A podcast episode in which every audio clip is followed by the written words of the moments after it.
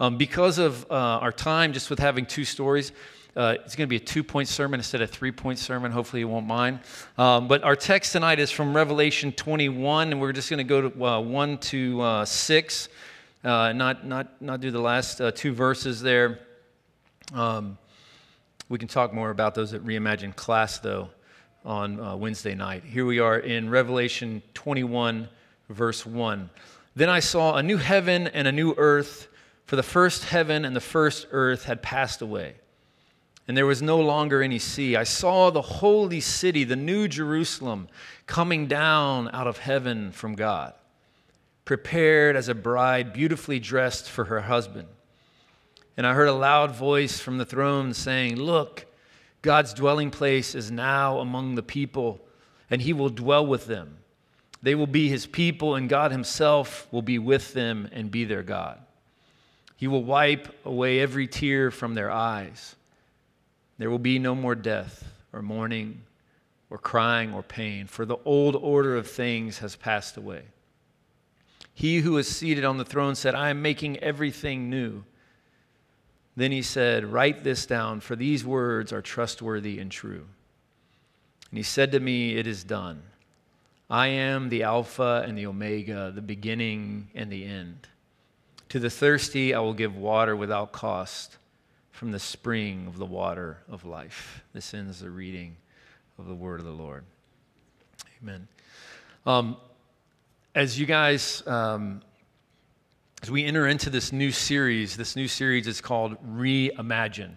And for whatever reason, this phrase has just been sticking with me as I've been thinking about this series of Reimagine. And that is that I used to think that God lived in black and white, but that now I know he dreams in color. I used to think God lived in black and white, but now I know he dreams in color. Maybe it's just because uh, I'm a seven on the Enneagram and color's exciting. Um, but there's a, a, a, video, a documentary on, on Amazon Prime, um, some of you might have that, uh, about Coldplay. And it's titled something Dreams, Head Full of Dreams. And the opening scene is um, they are getting ready to play a show in Sao Paulo. And I don't even know the lead singer's name. I, I, I couldn't even tell you what a Coldplay song is, but I've seen the, the, the documentary. And um, at the beginning of the documentary, this stadium is just packed full of people in Sao Paulo. And in the colors, everybody in the audience has these, these armbands, and their colors are changing. And then all the musicians have this, these colors on. They have like a gray shirt on, but then they have little patches of color. And it's like the color is starting to grow and the color is starting to take over and move into the spaces of black and white and the spaces of gray.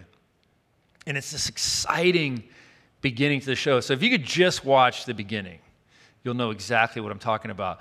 But it's so inspiring that in a city uh, of Sao Paulo, they're bringing this incredible display of color, this celebration of color in music into the city.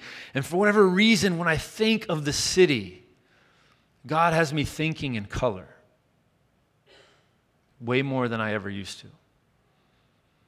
And I will tell you that one of the gifts of being in the city, where we are considered a city center church, is that those colors are represented here in our church.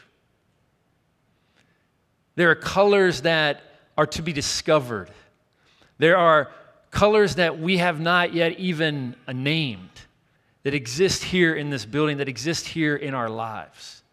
Brilliant, beautiful colors that God has placed in us, that He has placed His color in us. So as we enter into this time of reimagining, I also want you to know that, as Drew said, we're not reinventing. In fact, Danny, if you could take us back to the confession, and while you're taking us back there, if you look at the front of our build of our bulletin, it says, "Our city, your story, God's grace." And Drew referenced that. Our city, your story, God's grace.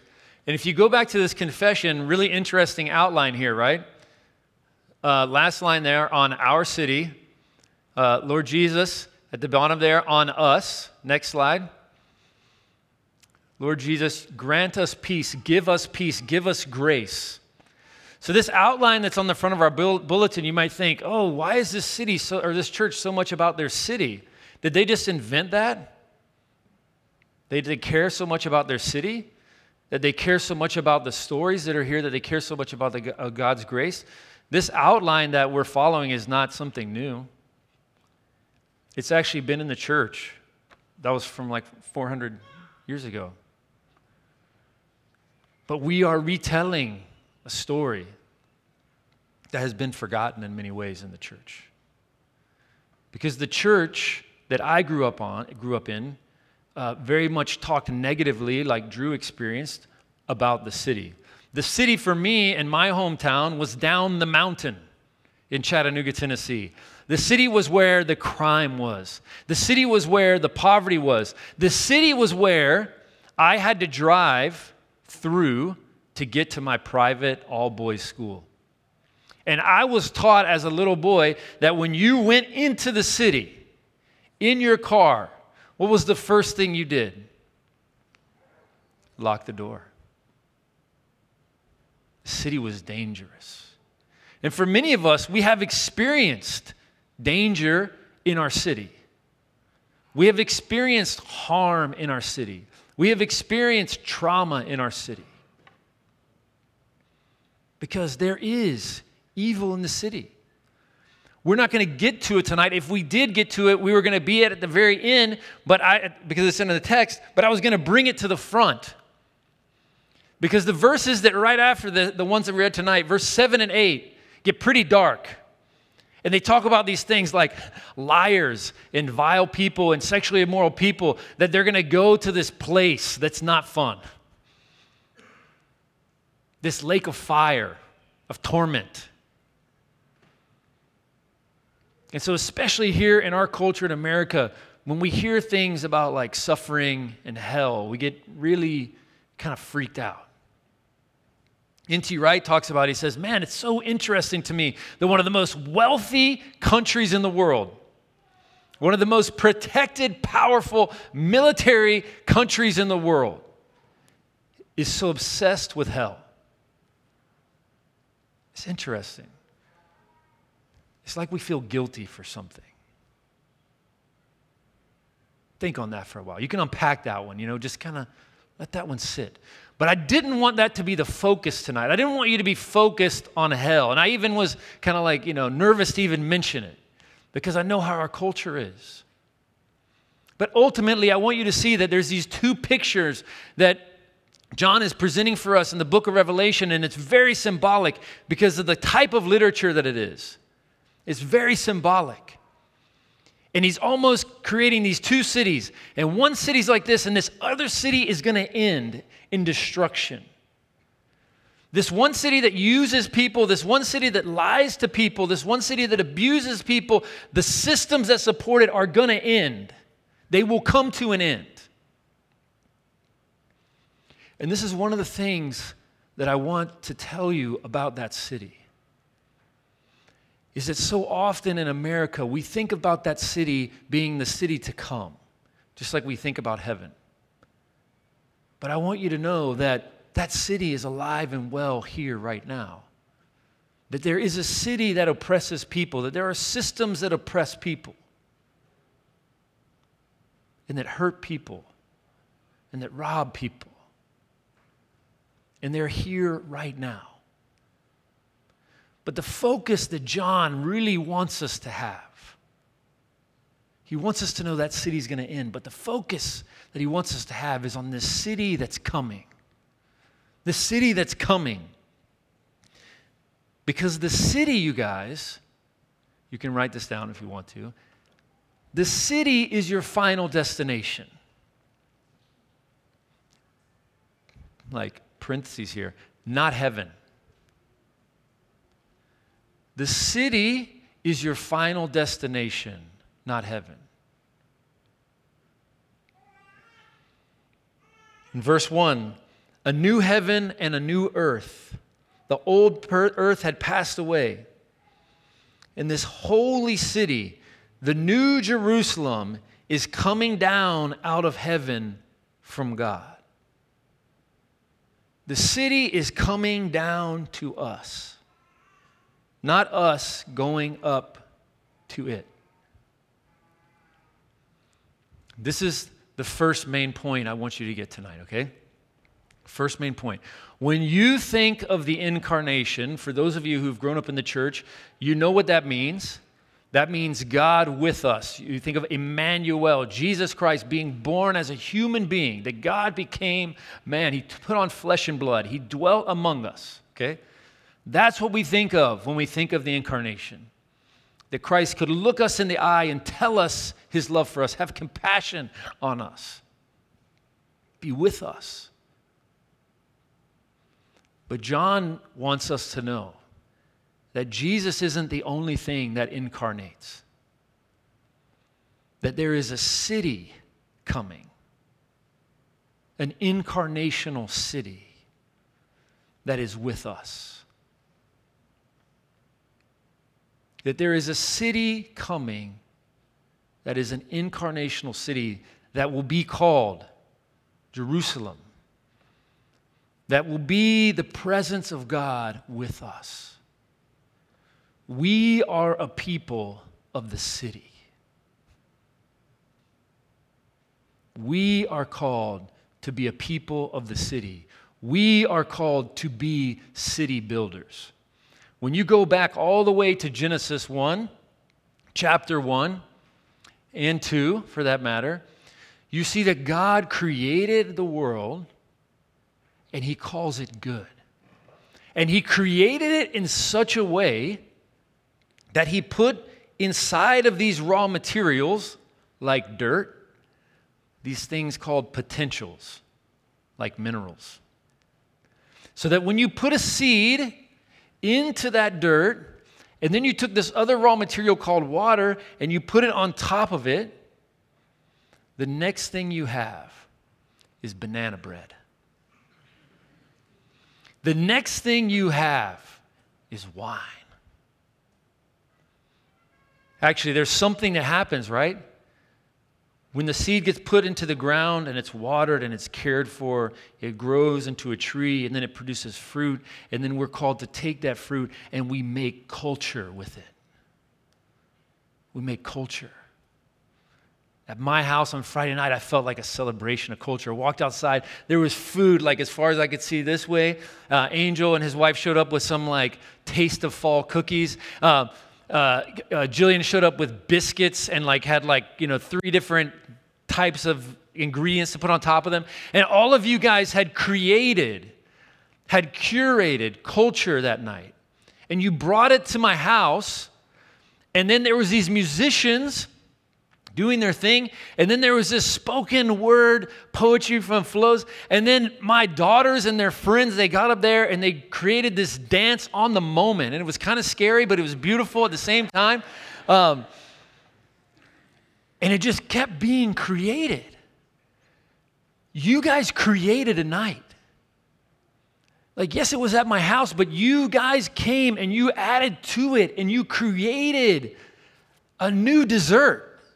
You created a new meal. You created a new party. It was like a little taste for me of the heavenly city in my backyard. It just kept like all this love just kept pouring out, pouring out.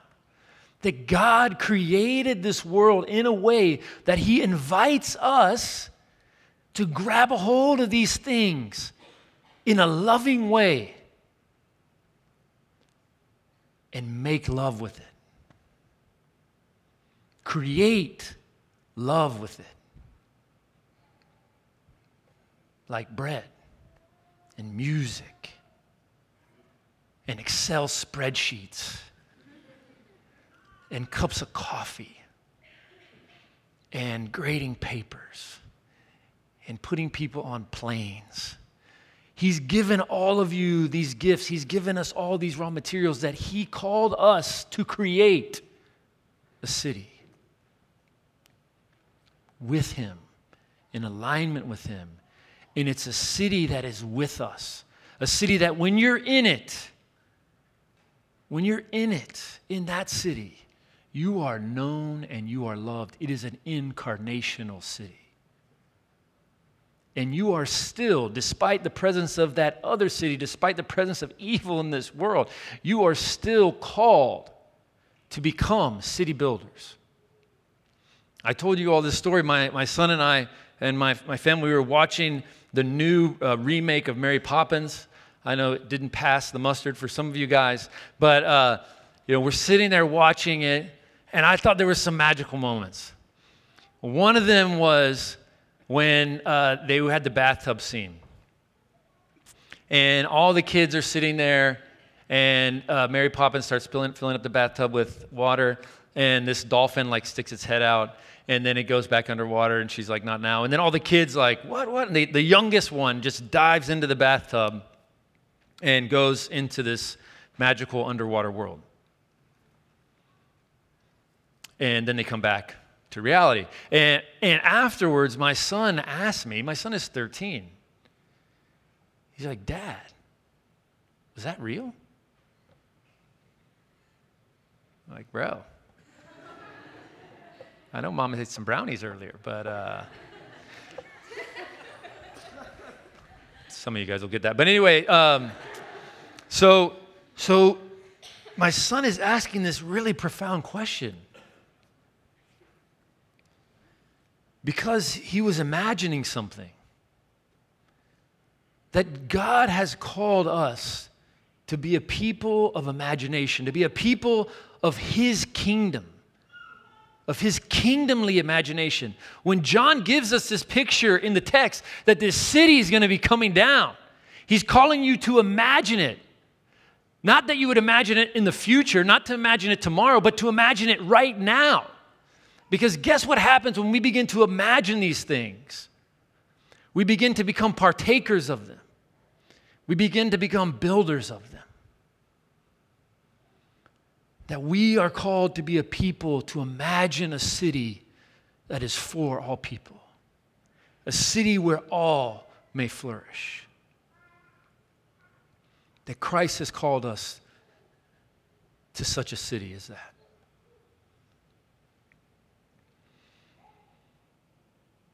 in verse 2 that that city is prepared like a beautiful bride.